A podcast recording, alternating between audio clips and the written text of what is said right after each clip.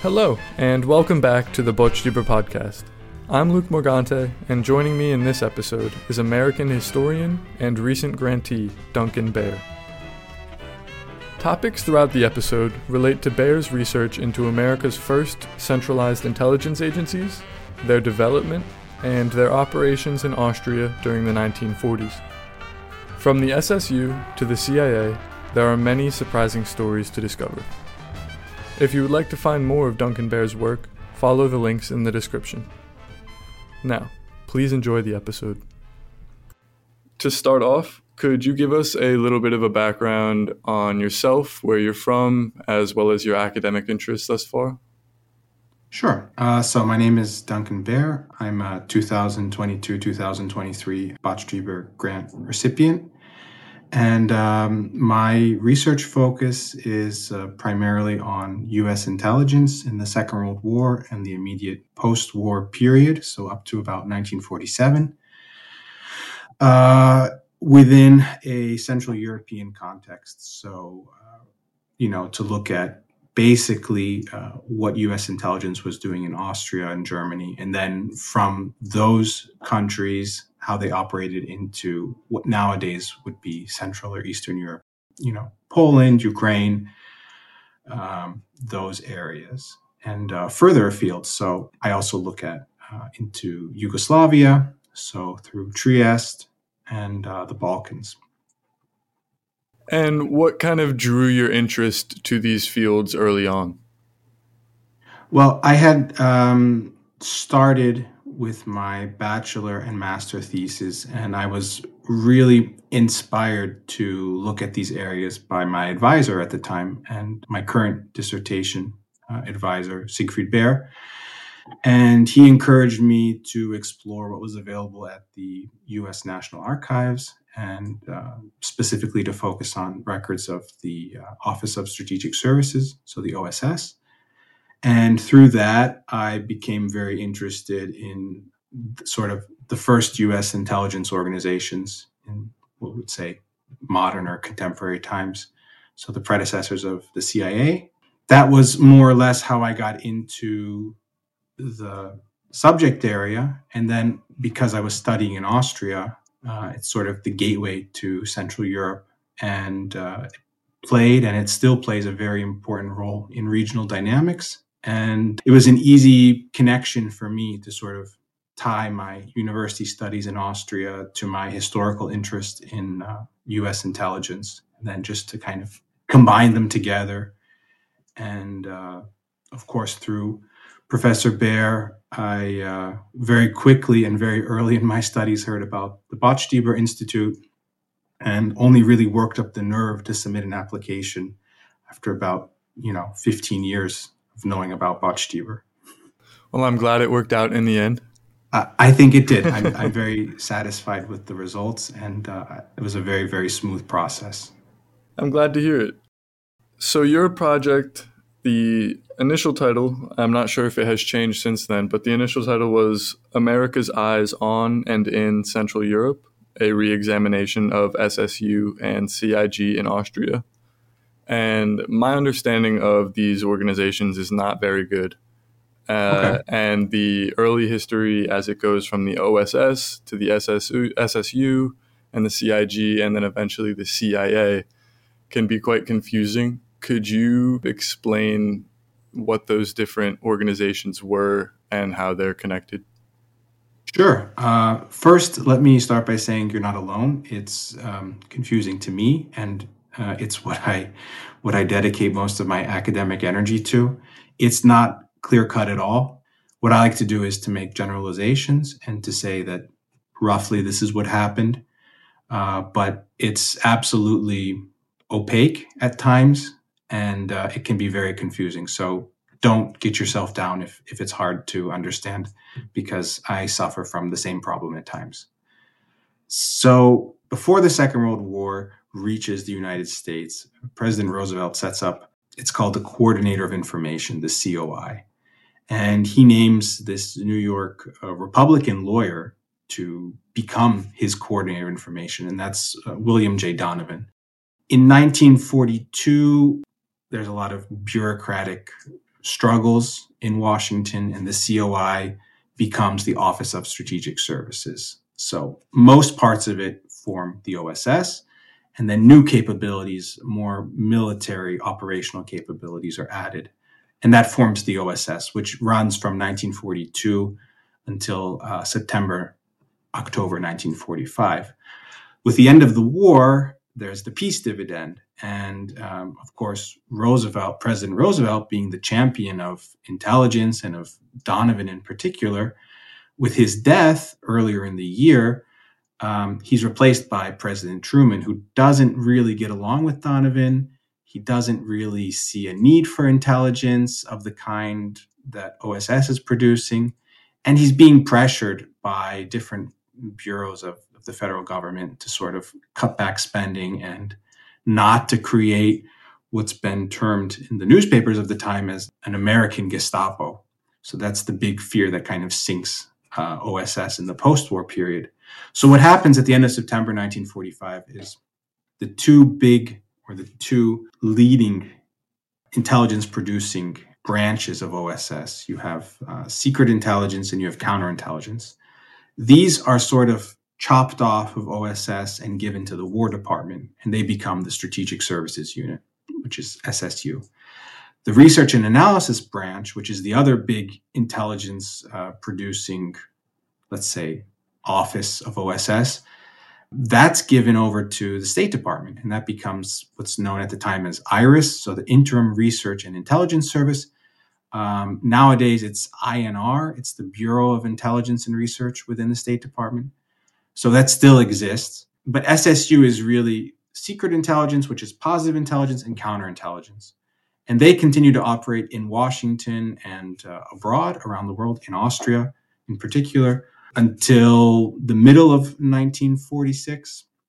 And um, the Secret Intelligence, uh, Cent- Central Intelligence Group, the CIG, is created in uh, January 1946 as sort of a placeholder for a future national intelligence uh, agency, a central intelligence agency.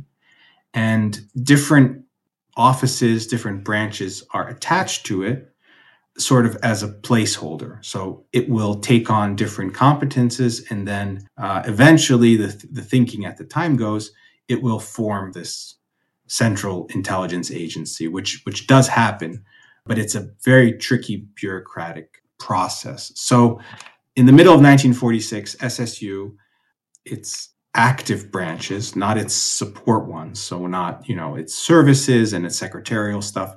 Its active branches become part of CIG, and they form what's known as uh, the Office of Special Operations, OSO, uh, which should become a bit more familiar because OSO then carries on over into the early CIA in 1947.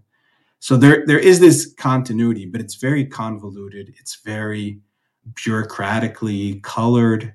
It's very um, from month to month it changes. So you'll see on documents that they're stamped SSU one month, and the next month, you know, OSO or FSRO or FBM. It, it really it changes so often, and it's it's been very tricky to piece it back together. Uh, but those are sort of the broad strokes that up until October 1945, you have the OSS. From then on, you have SSU and you have IRIS and then SSU becomes CIG OSO in the summer of 1946, and then by the middle of October, um, that's when the the big cutoff comes, and um, SSU personnel are fired on the 19th, and they're rehired to CIG on the 20th, and that sort of marks. CIA would say that's sort of when their prehistory officially begins, because that's when the documents really dry up uh, in the archives. It seems somewhat surprising to me that the uh, these intelligence organizations didn't really form until the post-war period or develop fully until the post-war period. I guess on a slightly different front, for your project, what questions were you hoping to answer with your research, and how did you go about doing the research itself?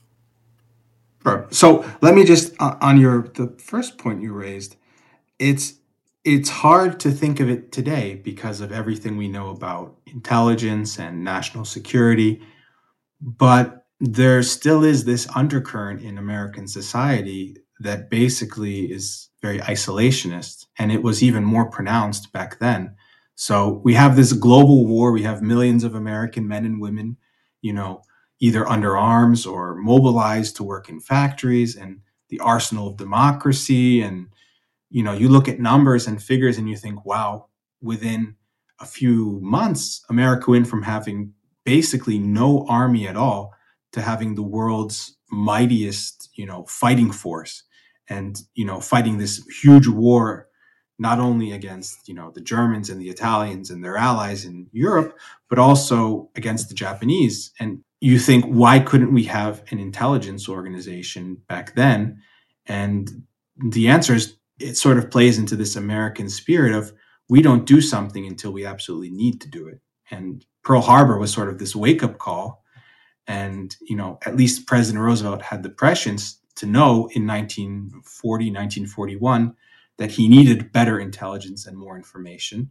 So he was sort of ahead of the curve. But American society in general, we don't, we're not really known for that. We, we sort of, we wait until the last minute and then we put everything into it. And it's the same with intelligence. And um, in the post-war period, there was just this this drawdown where, you know, we had we're spending way too much, and congressmen from Idaho and, and Iowa, not to signal single those states out, but from the middle of the country who aren't really very cosmopolitan, that they need to say, well, how do I explain this to my to my um, constituents that we're spending on a, an American Gestapo? And you can look at these debates kind of in um, that played out in newspapers and also in in the House of Representatives and, and in the Senate even. And and you see that there really was this isol- return to isolationism, or sort of we want that.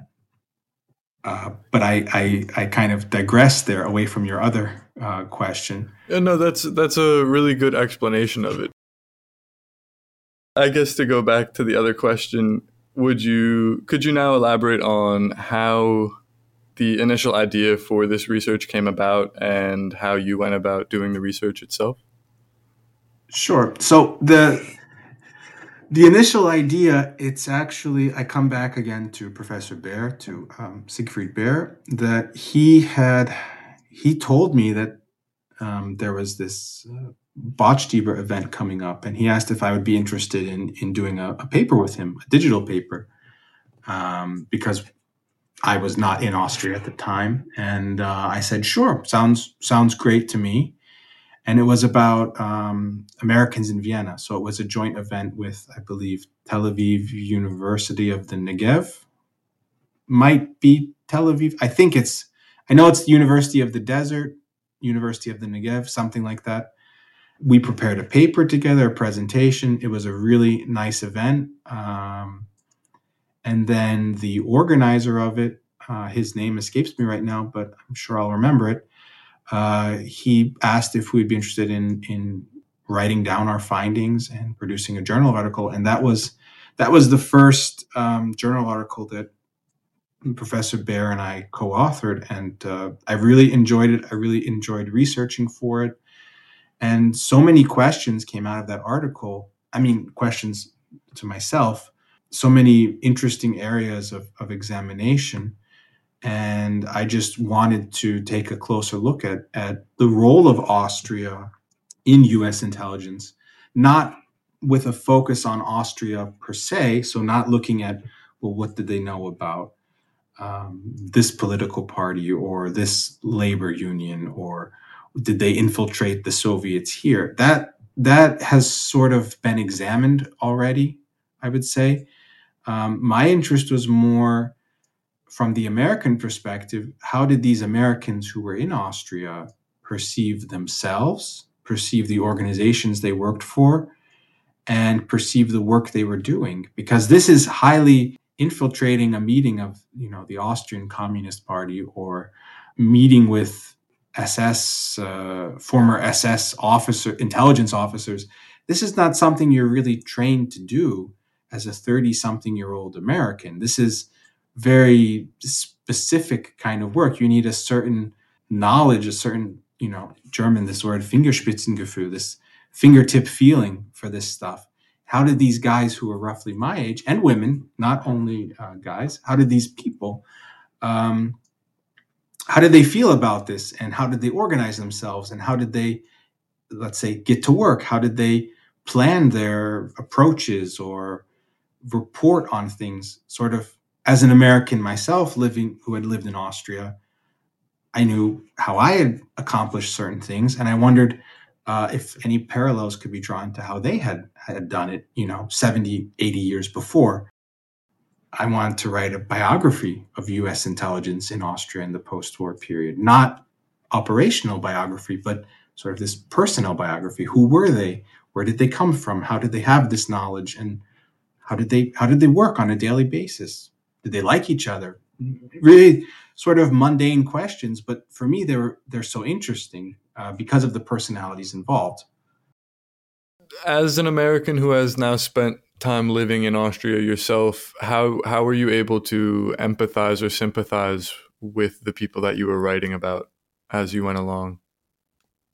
Well, I, I think I actually had an advantage because when I first came to Austria, I did have some German knowledge, but it was Hochdeutsch, so it was standard German.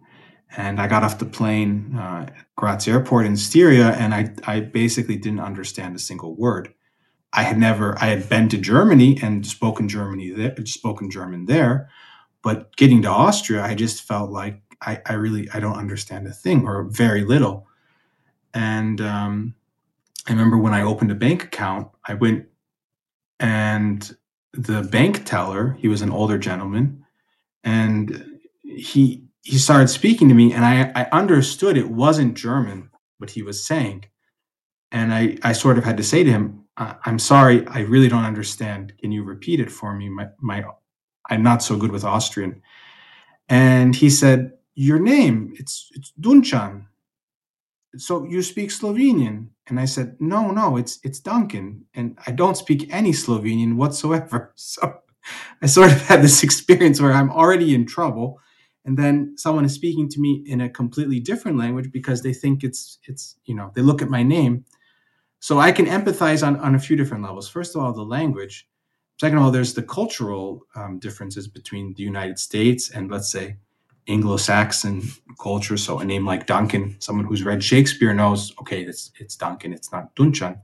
But they don't read Shakespeare in Austrian schools, or they don't read it as much. And uh, so, you know, I had this sort of culture shock, and I knew that there would be instances in in uh, in my research where I would see that perhaps some Americans had had experienced something similar.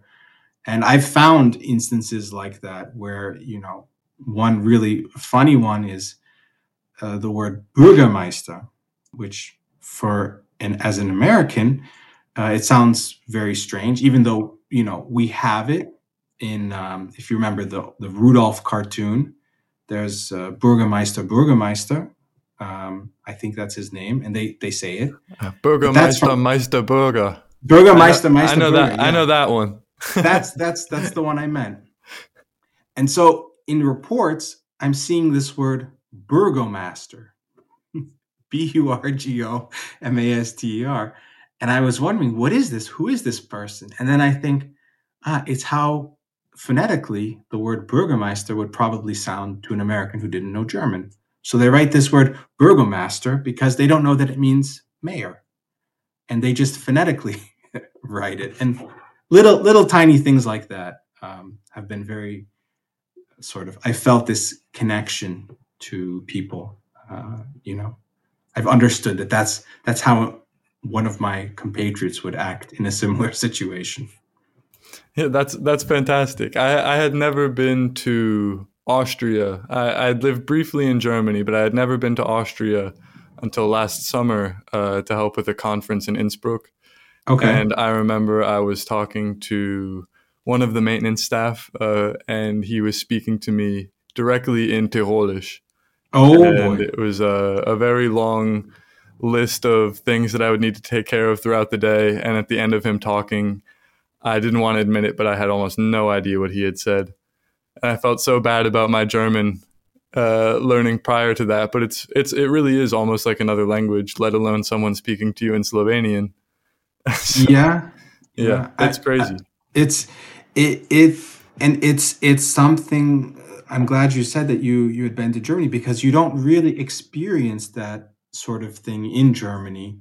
You probably would experience more that they would switch into English, even if you speak German, because that's sort of this German I don't want to say politeness, but they they want to speak to people in English if they, they want to practice their English.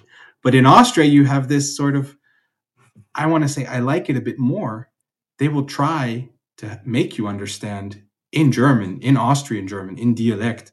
They won't switch over to English because no, they're in Austria. They're going to speak to you in Austrian. For me, that's a bit more comfortable because it forces you to learn the language, to speak the language even if it's uncomfortable. But you know, it puts you out of your comfort zone, and I have to give Austrians credit for that, and really say that I like it very much. It helped me with my German uh, when I was, you know, starting out. Mm-hmm. That's a very nice sentiment. I would have to agree. So, your project also makes a distinction on the officers who were working for the intelligence organizations remotely from the headquarters in the United States and those that were working in the field within Austria. Mm-hmm. What were the big differences between these officers and staff uh, that you noticed, and how did it affect the work that they did? So, interestingly enough, for the first um, period, which is basically what I look at, the difference is they're they're present, but they're not as apparent as you might think. And there's a very good reason for that, which is the officers who are supervising, let's say, Austrian affairs from Washington within SSU, they had been in the field themselves and they had sort of risen. I don't want to say they'd been promoted because they weren't really promoted, but they had been asked to fill in leadership or supervisory positions in Washington, uh, sort of on a temporary basis.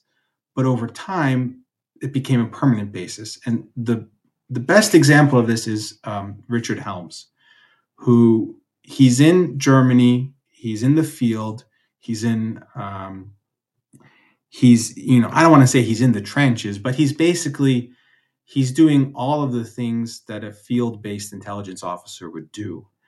And then I think around December 1945, he goes back to the United States. There's this talk of, well, am I is he's sort of saying, am I going to continue with intelligence or or not?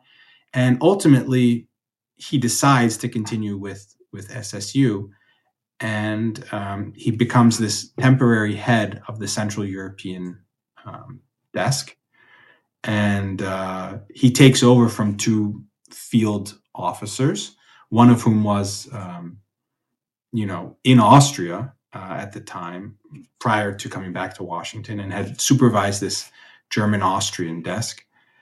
And so Helms basically he comes in with this operational mindset, this field mindset, and he applies that to working in headquarters, so in Washington. So he's not this he's not really a bureaucrat uh, when he starts out. He becomes one later on, and I would I would even dispute that. There there are people who say he becomes this you know ultimate bureaucrat. I think at heart he remained um, he he continued to have a soft spot for guys in the field, and um, that's that's just my my sentiment. But um, he he really he does a lot to uh, support the field-based intelligence in Germany and in Austria and in Switzerland, which are his three sort of core countries um, that he's he's looking over, uh, which are you know Germany and Austria in 1946 are basically where intelligence is being gathered on you know the Soviet Union, the Red Army, um, all of these you know that's where the occupation is happening. Uh, Italy is to a lesser extent important, and that's not within Helms's uh, brief, but he is supervising intelligence collection in those areas in Germany and Austria, and then further into Central Europe and it's basically everything you know SSU has on on the Soviet Union, except for some uh, there's some Scandinavian activity, some Baltic activity as well. but that's besides the point. Reflecting on the presence of these U.S. intelligence officers in Austria, uh, it's a very gray area within history, I think, with many intelligence officers. Uh, whether they were successful or unsuccessful is difficult to determine. But if you had to, how how would you describe the success or lack thereof of these officers within Austria? What kinds of impacts did they have, and what is what should their legacy be today? So, I I take a very I don't want to say optimistic, but I take a very positive view of the situation, considering so one one way to look at it is to say, well, how much did they know? How much did they find out? What effect did, did their intelligence have?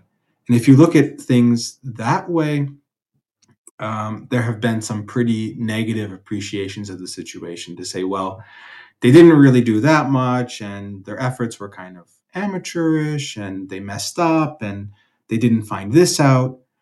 But I like to look at it from the converse and to say, in this time of great international uncertainty and upheaval, there weren't really any major intelligence failures or intelligence catastrophes either.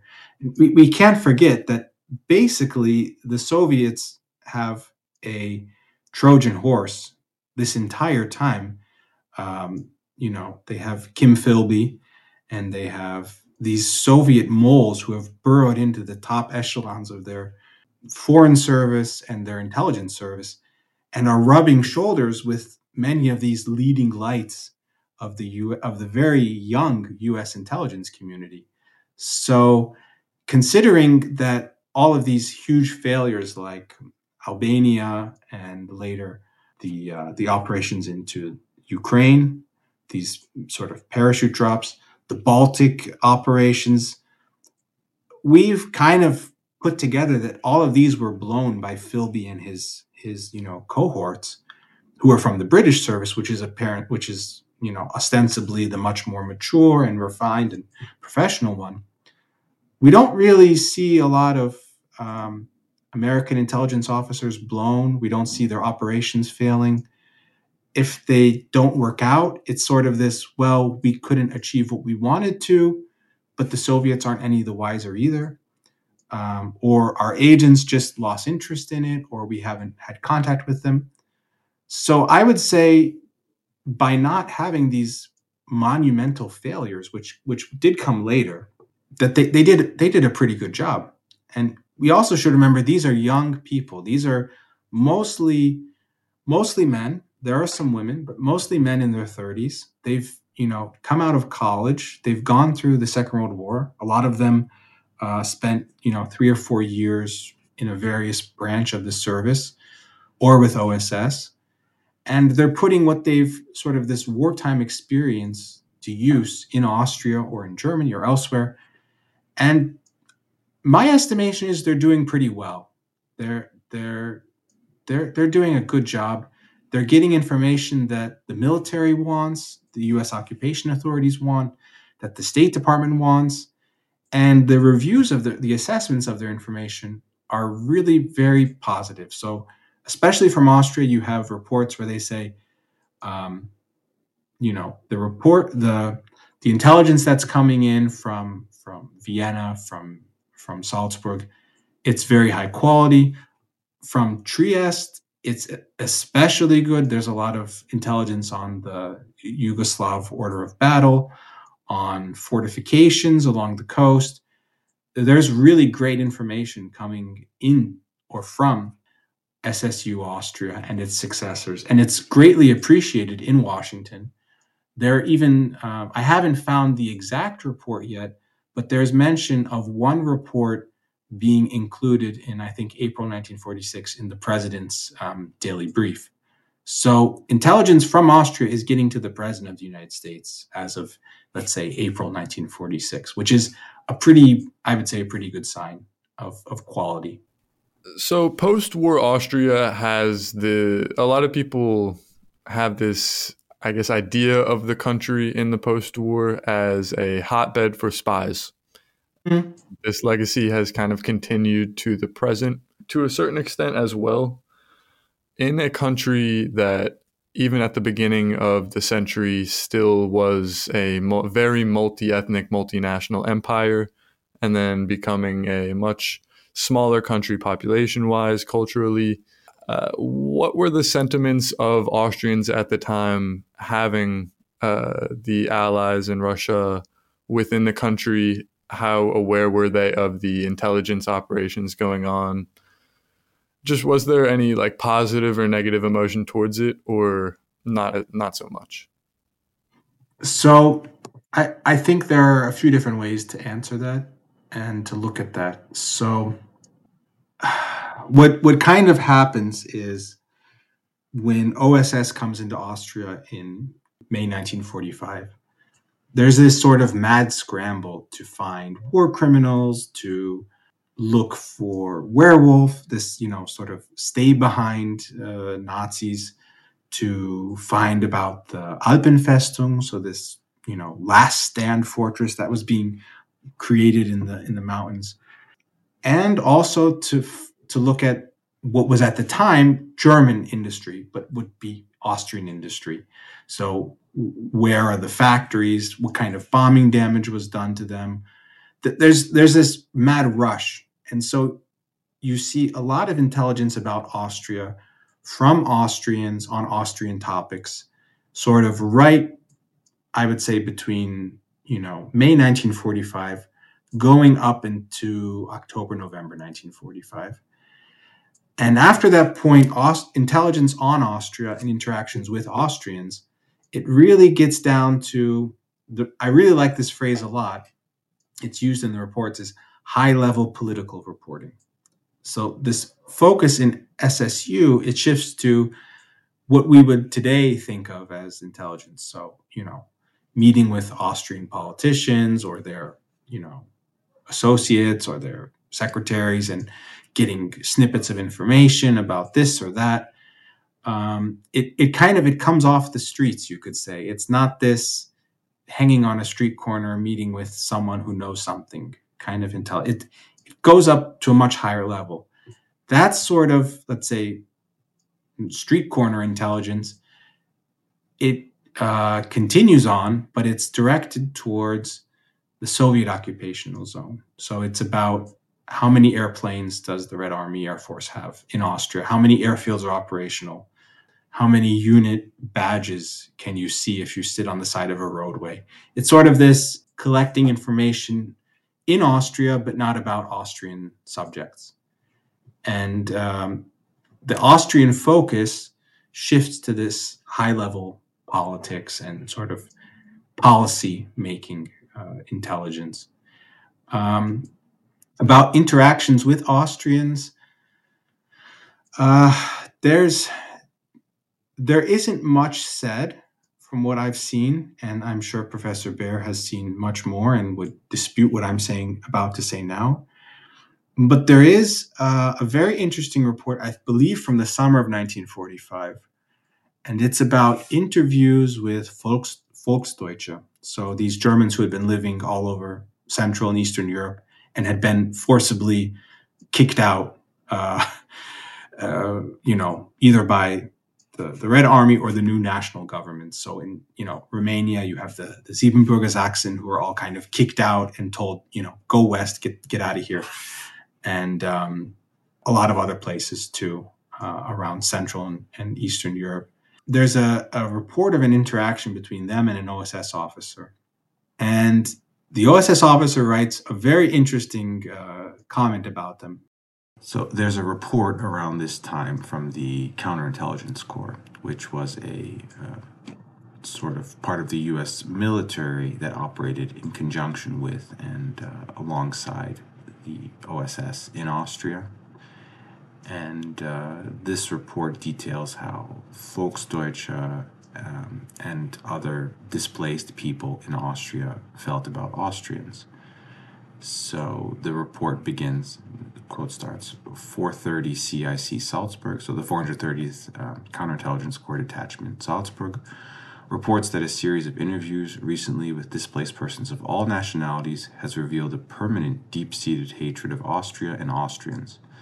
Especially among the Germans and Volksdeutsch, is the feeling that Austrians have, quote, acted like swine, end quote, toward their racial brothers, while the Slavic displaced persons frankly state that their hatred toward the Germanic race extends especially against the Austrians. A typical statement from a Yugoslav displaced person is as follows quote, Should I work for this damned people to aid their reconstruction, which will probably be directed at Yugoslavia again in the distant future? It is better to loaf than to help these hateful people in the slightest. End quote. It's it's so brutal and so blunt that it almost has to be true in a sense that this is a real sentiment. This is not something someone would just make up and report to an intelligence officer just for fun. It, it, so you, you have little snippets like that where you see really this glimpse into Austrian society and the behavior of some Austrians. And it's it's not positive. it's not a nice uh, view of, of Austrians in the post-war period, but it's there, and you, you can't really ignore it. Yeah, that's that's that's really interesting. Did um were there any other surprises that stood out to you during the research? Surprises. Um I would say we, we have this view of um, intelligence officers from you know from TV shows, from movies, from Hollywood, that they're either this you know James Bond type, you know debonair and tuxedo and martini, or they're this sort of monkish bookworm. It's more of the John le Carre, uh, George Smiley kind of spy. And I have to say that the intelligence officers that I've sort of looked at in uh, in Austria and in Washington in this period, they don't really fit into either of those molds. They're they're they have parts of both, but it, it could be a cultural thing. It could be an American thing.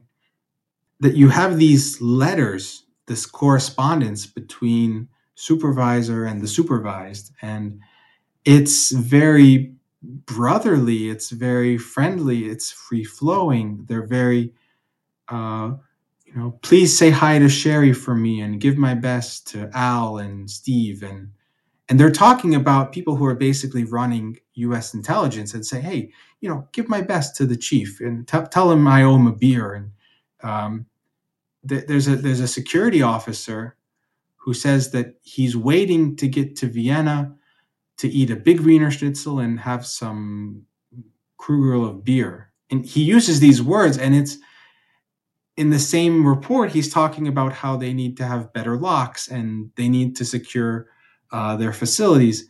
And then he ends his message by saying, "Well, you should come to Vienna and get smashed with me and and you know eat eat a big Wiener Schnitzel and and have some get drunk on beer." And it's like you know you have this professional side and this sort of unprofessional side, and that you see that in the documents. It's very human, I think, because that's how that's how people would act, especially Americans who are far from home. They're going to uh, enjoy their time in Austria too. They're not all business. They're not all work. They're not, you know, trench coats and top hats and hiding around corners in dark alleyways and stuff. They're also going to go out and, you know, eat Wiener Schnitzel and have fun and go dancing and look for girls and whatever else, you know. So that comes through in a lot of the do- a lot of the official documents. I'm not talking about personal letters or memoirs. These are government documents stored in US government facilities. And you have, you know, talking about what kind of night on the town they're going to have, which is not, not necessarily surprising, but interesting and refreshing in a way to see the human side of, of uh, intelligence officers. Yeah, that's really nice to hear. The uh, people kind of tend to think of the employees of an organization as the organization itself, but at an individual level, it's much more relatable. Yeah, relatable is is the word I would definitely use. Um, relatable, the the human face of it, actually. Yeah. So I guess as we're wrapping or getting close to the end, is there anything that you feel like uh, we should discuss further or that we didn't touch on? Um, I would I would just like to say a few words about the the entire application process and the the grant process. Is that okay? Mhm, Or Of course. you know, you have this image in your mind of of an application process, whether it's for a job or for a research grant or for uh, say a university program. And I just want to say that the application process for the Botstiber Institute, it was it was so relaxed or easygoing isn't the right word, but it was very straightforward. And um, anyone who's still listening and uh, maybe wondering whether they should apply for a Botstiber grant or not, I would say go for it, try it, because it's you put your application together, you get your um, letters of, of recommendation, and and you apply and and you're kept in contact the entire time. So there's not this waiting game where you know you don't hear for months or weeks on end. Uh, whenever there's a development you hear about it. And the dates that are set they're really very well adhered to. So when you see that the deadline is this date and participants are known on this are notified on this date you really are notified on that date if not earlier i mean a few days earlier it's it's not this long waiting game. You don't feel like you're out of the loop. Uh, i just i had such a wonderful experience and i came into it with some i don't want to say negative ex- past experiences but there had been a few different programs that i applied to where i didn't hear anything and then you get you know you get a negative response or um, they request further documentation from you and then you don't hear anything at all. And working with um, the Botstiber Institute, it wasn't anything like that. It was very much uh, being kept informed, being kept in the loop, very straightforward. And um, I just, it, it was just such a wonderful experience to apply and then to receive the grant and to to conduct research at the National Archives. And it was just um, in in College Park in Maryland, not the National Archives in in Kew in uh, in London. That's a different the National Archives. Uh, but it was just it was such a fantastic experience, and I really would just like to recommend it to anyone who's who's on the fence about it. Try it, go for it. Thank you for listening to today's episode. If you enjoyed the podcast, keep an eye out for new content across our various social media platforms linked below. You can also find more from our guests and their work in the description. The Botstiber Institute for Austrian American Studies promotes an understanding of the historic relationship between the United States and Austria, including the lands of the former Habsburg Empire, by awarding grants and fellowships, organizing lectures and conferences, and publishing the Journal of Austrian American History. We engage with a broader public audience through digital programming, including videos, podcasts, and blog posts. Auf Wiedersehen, and see you next time.